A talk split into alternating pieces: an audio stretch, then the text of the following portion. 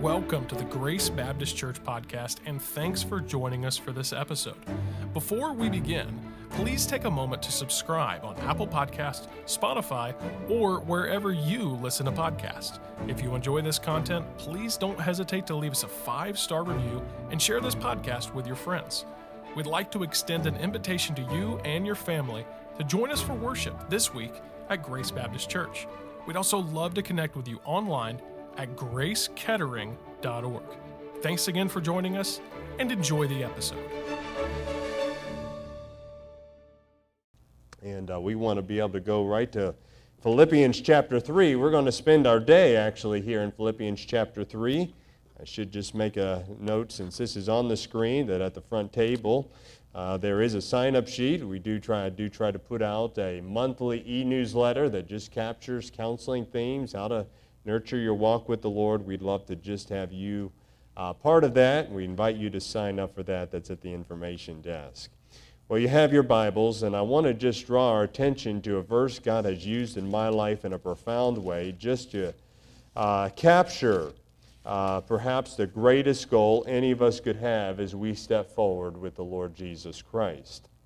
I've been impressed as we uh, consider uh, the life testimonies of various biographical sketches in the Bible, uh, how many of those just have tremendous testimonies of faith. And without question, one that comes off the page for me is the Apostle Paul. We first meet the Apostle Paul actually in Acts chapter 7. The scene is Stephen's martyrdom. And Saul is actually there, later to be named Paul. He's there on, this, at, on the site. Uh, they're commissioning this uh, execution. He's overseeing that, and he's also holding on to the garments of those that are there uh, fulfilling that awful execution. Well, it seemed that it was the worst day in Stephen's life, but really the blood of Stephen became the seed for the gospel in a life that was to make one of the most profound differences in the church history. That's the life of the Apostle Paul. And as we come to that, Acts chapter 7, we find that it's just a couple chapters later, God meets Saul, later turned to Paul, there on the road to Damascus. I hope this morning you can remember a day you met Jesus. I can remember that day as if it was yesterday. I was seven years old. My mother opened the Bible and showed me from the Bible how I can know Christ as my personal Savior there in 1988. And as I remember that day, my life was never the same, has not been the same since that encounter with the Lord Jesus Christ.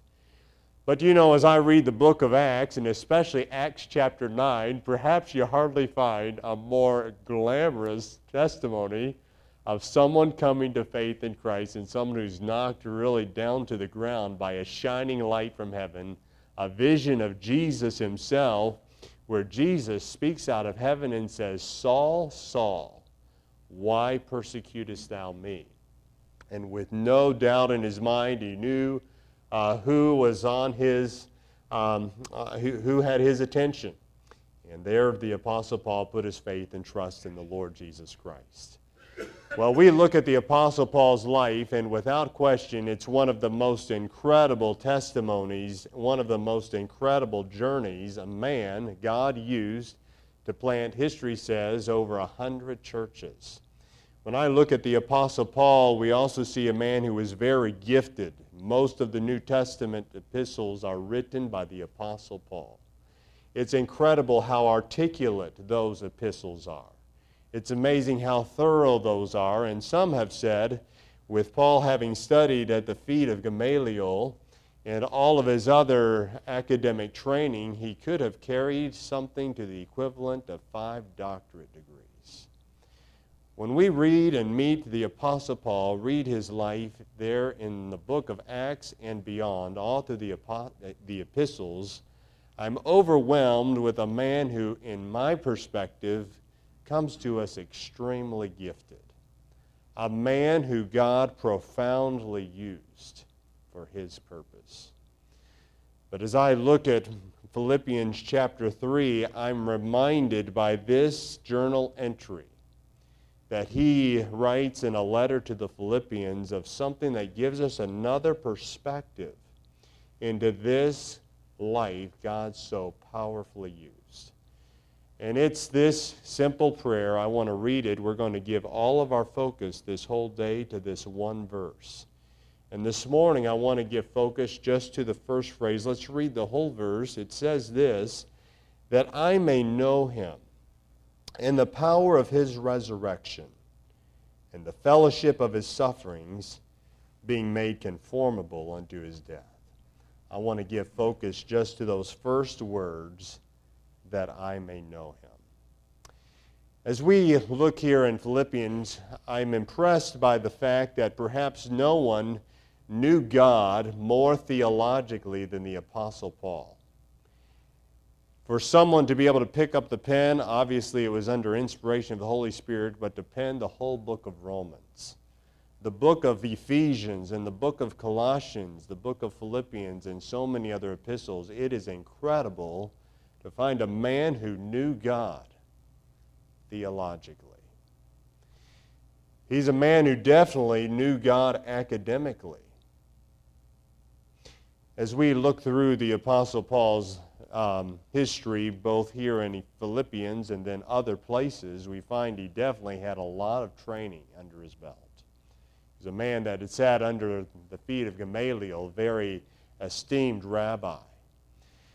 And in this particular chapter, earlier in Philippians chapter 3, Paul captures for us several things that were part of his pedigree, part of his background, part of his credentials that made him, from a human perspective, extremely qualified. But as we come to Philippians chapter 3, Paul helps us to realize that there's something in his life that you and, not, and I need every day of our lives. And that is, Lord, I want to know you. But I don't want to just know you academically. And I don't want to just know you theologically. I want to know you devotionally. I want to know you experientially. That is the prayer of this man as he prays in so many words that I may know him. Oh, that I may know him. I want to just capture a few thoughts here this morning as we think about a man who expresses thirst for God. I'm impressed by several things that can make our lives spiritually barren. Have you ever found yourself spiritually parched by the barrenness of sinful pleasure? I know there's been times in my life where I yielded to the impulses of the flesh, somehow believing the enemy's promise that if I would yield this once, I would be satisfied. Only to yield, and on the other side of yielding, found myself extremely disappointed, extremely dissatisfied extremely spiritually parched. Perhaps we find ourselves spiritually parched by the emptiness of temporal values. I've, I've often saved my money for important purchases. Sometimes those were necessary purchases, sometimes those were things I had really had a dream of if I could just get this particular uh, item, it would be exactly what I need for um, being able to do what I'm doing even better, only to get that item and then immediately realize the emptiness of things. Isn't it amazing? We can buy a new car, and it's not long before we realize the emptiness of things. Whatever it is we set our hearts on, we can find ourselves spiritually parched by the emptiness of temporal values. I found myself spiritually parched by the hollowness of past successes. We actually find that actually in Paul's testimony here in Philippians chapter 3. We find Paul saying this. Uh, I want to begin reading in verse 5 as he lays out his credentials that would seem to stand to the marks of success and fulfillment. He says, I was circumcised the eighth day. As a Jew, that's a big deal of the stock of Israel. I'm not just of any country in the world, I'm a Jew. I'm born a Jew born in Israel, of the stock of Israel, not just any tribe, but of the tribe of Benjamin. There's a lot of significance to that reality. I'm an Hebrew of the Hebrews. If, if there's the most Jewish person you could possibly find, I'm he. That's what Paul is saying, and he says this as touching the law, I'm a Pharisee. Now, from a religious standpoint, that was very much a high mark of success, a high mark of accomplishment from human eyes. But Paul was realizing that all of these things were absolute emptiness, absolute zeros in his life apart from the knowledge of Christ. I'm realizing in my life that as we step forward with Jesus, the greatest need in my life is finding spiritual parchness satisfied with the reality of His presence. I'm impressed as well that sometimes we're spiritually parched by the busyness of daily life. You know the fact is every one of us have a full schedule every day of our lives and as we look at 2022 sometimes we can be tired just thinking about the next month. If your schedule's like mine, I already feel that way. But it's a reminder of the fact that I need something more than just a full schedule. I need a reality of Jesus. And then also sometimes we find ourselves spiritually parched by the neglect of spiritual fellowship. And wherever we find ourselves, I find as we're beginning a brand new year, this reality from Philippians chapter 3 is exactly the heart cry that ought to characterize every one of us. Oh Lord, that I would know you, and this year not just know you academically, and not just know you theologically, but that I can experience the reality of your presence. There was a thirst in this man's soul and this apostle's soul. An incredible salvation experience on the road to Damascus could not be everything he needed today. And your salvation experience, as awesome as that is, is not everything that we need for this day in your personal walk with Jesus. I am impressed as well this morning by several other men in Scripture, other individuals who captured this same heart cry in other words. Job said this I've esteemed the words of his mouth more than my necessary food. David said in Psalm 63, O God, thou art my God. Early will I seek thee. My soul thirsteth for thee. My flesh longeth for thee in a dry and thirsty land where no water is Notice to see two things to see thy power and to see thy glory, so as I've seen you in the sanctuary. What David is saying is, Lord, I've come to church and I've seen your power and I've seen your glory there, but my life is not forever lived in the sanctuary. And I want to see that same power I see when I come to church on Monday and Tuesday and Wednesday and Thursday, Friday and Saturday of my life. Oh, Lord, that I could see your glory and that I could see your power just like I've seen you in the sanctuary, just like I've seen you on, in our terminology, on Sunday. Mary was praised by the Lord Jesus there in Luke chapter 10. She sat at Jesus' feet and heard his word. And Jesus commended her, but one thing is needful, and Mary hath chosen that good thing which shall not be taken away from her. I'm impressed as we look at the Apostle Paul, a man who was saved on the road to Damascus, an incredible, articulate preacher, a successful church planter, a, a scripture author, a prisoner for Christ, but his deep heart cry in prayer was, Oh Lord, that I may know you. That's uh, exactly what we need, and I just want to call out three things that are important to remember if we're to know Christ. Knowing Christ is measuring the success of my life against experiencing God's presence rather than gaining God's approval. As we step forward in this year, I'm really amazed looking at Philippians chapter 3 that Paul understood that the success of his life was measured against one thing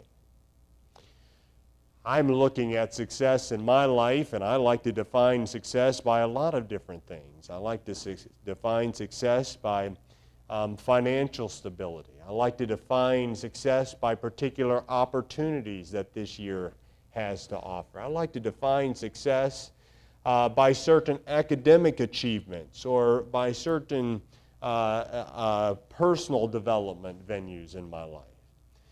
But Paul here is helping us to realize that there is one benchmark for life success. One benchmark for life success, and that benchmark is not when I come to December 31st, 2022, looking back and understanding how did my life measure in the perspective of all those around me. But it's living, but it's living every day of this year for the audience of one, that I may know him. You realize that our lives are only as rich as the degree to which we know God? That's why Paul could have many credentials we often think of Philippians chapter 3:14, that famous verse, I press toward the mark, forgetting the things which are behind to somehow be forget all the sins of the past. I'm choosing to press toward the mark of the prize of the high calling. Perhaps there's some application that could be drawn there, but this particular text reminds us that Paul is reminding himself of the need to forget the successes of the past because there's only one success that matters the most, and that's the success of knowing Jesus. The success of my life is experiencing the daily presence of God in my life, not just living for the approval of men. Are you measuring your life by what others think of you? Are you measuring your life by how well you meet others' expectations? Are you measuring your life success by how you compare with others' successes? Or perhaps, hopefully, are you measuring your life success by what God thinks? Paul was so burdened and driven by this one agenda O Lord, that I may know you. Jeremiah said this Thus saith the Lord, Let not the wise man glory in his wisdom Neither let the mighty glory in his might. Let not the rich man glory in his riches, but let him that glorieth glory in this, that he understandeth and knoweth me, that I am the Lord, which exercise loving kindness, judgment, and righteousness in the earth. For in these things I delight, saith the Lord. What a verse! It almost sounds like. Uh, uh, Paul has captured and paraphrased this same concept all the way in the Philippians that we find there in uh, Jeremiah. I'd like to also just remind us that knowing Christ is not just about measuring my life success based on experiencing the presence of Jesus. But number two, knowing Christ is meeting a person, not merely maintaining a discipline. As we come to this year, I love the first day and the first week and the first month of a brand new slate. We're right at that time. It's January 2nd, 2022. It's a, it's a, it's a, it's a new beginning. It's a beginning of new opportunities. Um, there's goals and there's accomplishments. I hope for every one of us there's a sense of vision, there's a sense of what God wants to do for your life and through your life. But as we think about anticipating what this year looks like, to plan for nothing, we're sure to hit it at the end, right? In other words, if we just kind of let life happen with no intense, intentional pursuit of specific goals and achievements, life just happens on us, and next thing you know, it's passed us by, and perhaps uh, what could have been accomplished in the stewardship of that year has been lost. But I'm also reminded that as we embark on a brand new year, sometimes we can go to the other extreme, besides not doing anything to plan, to go to the other extreme where we measure life by all of these goals. I want to do this and I want to accomplish this. In such a sense that we're all about accomplishing things versus meeting a person. I know for me, I like to think of my life in various categories. There's goals uh, perhaps in personal development, there's co- goals related to family, there's goals related to finances, there's goals related to ministry. But it took me some time to realize that the most important goals I'll ever set in my life are the goals I set for my life spiritually. Where is it that you want to be with God? But I've also then been coming to realize that it's not just a matter of setting a plan to read a certain number of chapters this year. It's not just setting a plan only to pray a certain number of minutes or only to meditate a certain amount of time. That is so important. God uses that, all of those, as catalysts to help introduce us to a person. But I've been realizing that knowing Christ has everything with me to with me meeting a person. Not just maintaining a discipline. As we come to have our devotions this year, I hope that as you read your Bible, you're anticipating meeting God. The best way to do that, I like to do personally, is to just keep a highlighter right in hand as I work my way through the Bible. It is amazing how much God just opens up His Word and draws out certain things that are so important for my life. I was always the kind of person when someone gave me a brand new book and a brand new Bible, I wanted to read that book or Bible all the way through and it looked as brand new when I finished as when I started. I hated writing in it, hated underlining, hated highlighting any of that. It didn't matter whether it was my Bible or another book. But I came to realize that my Bible is actually my life manual.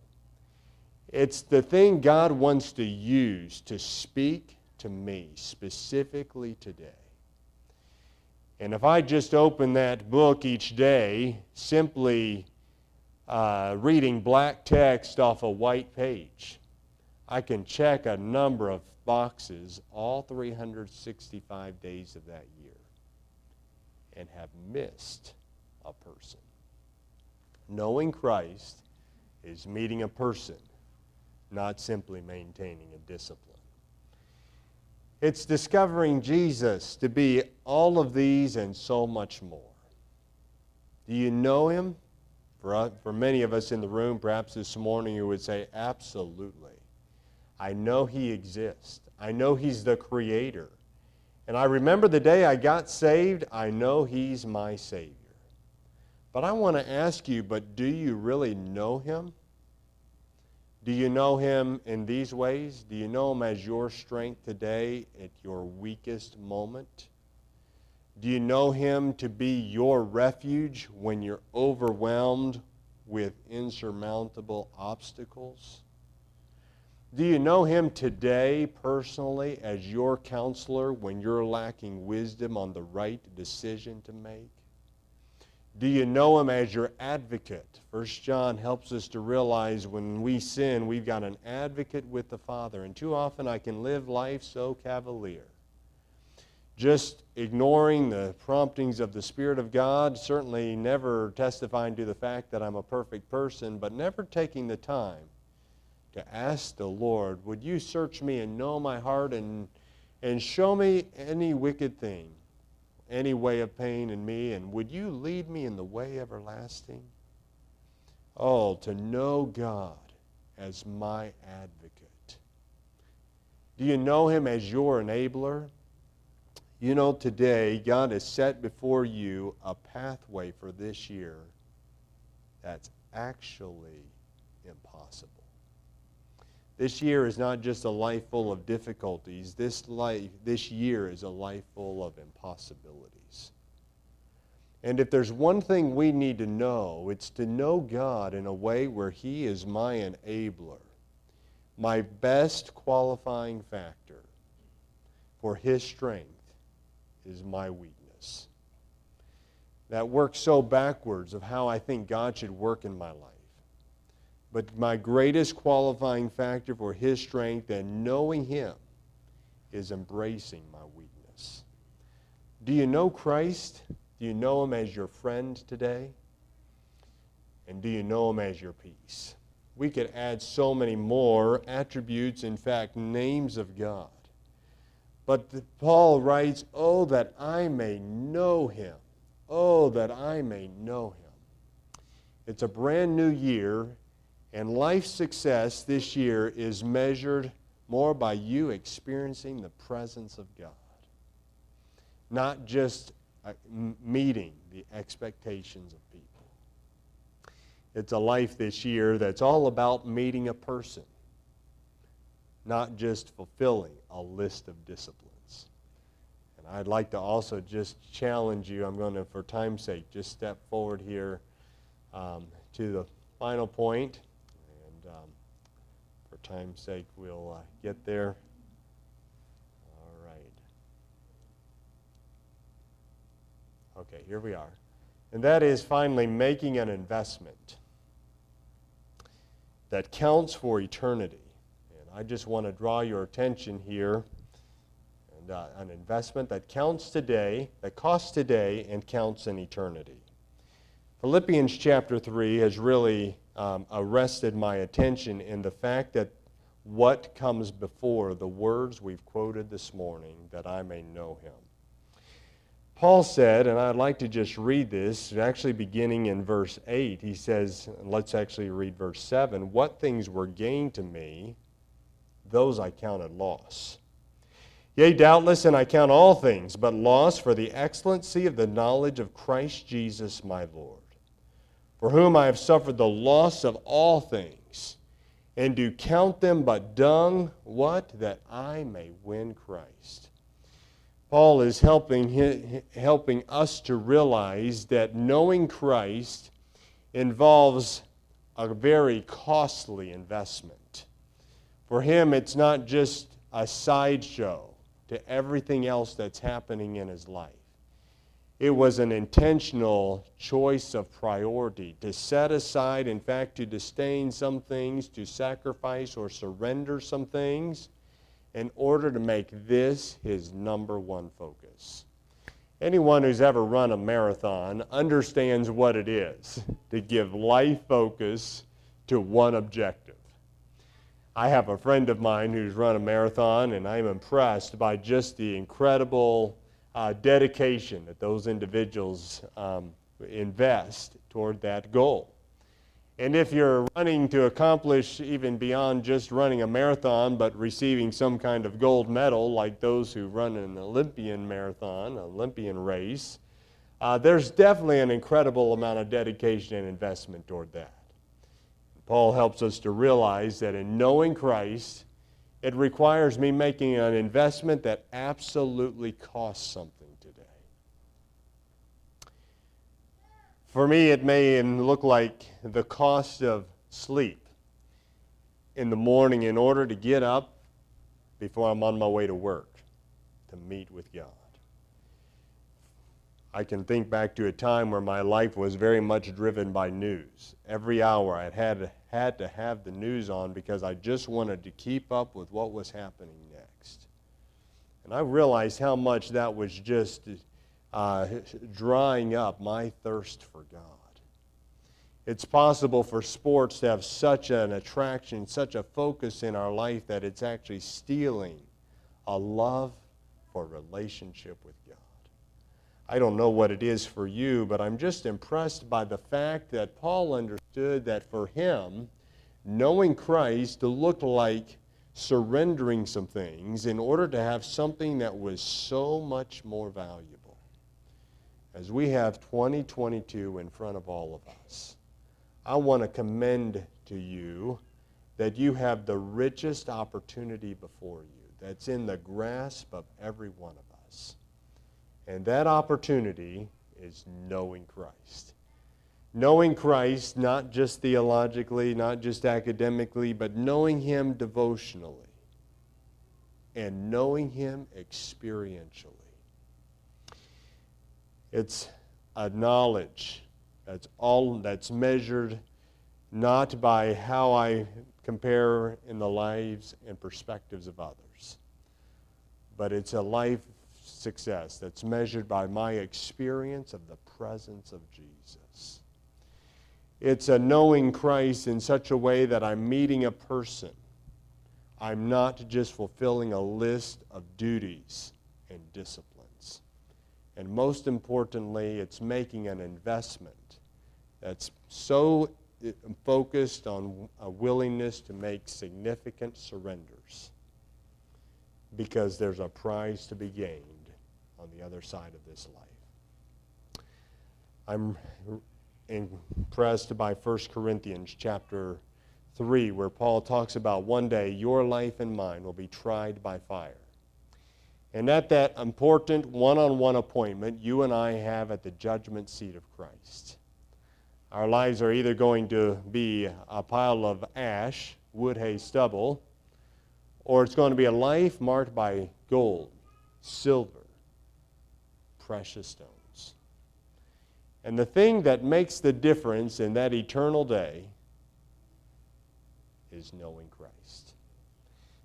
Oh, that I may know him and the power of his resurrection and the fellowship of his sufferings. Let's pray. Father, thank you so much for this morning.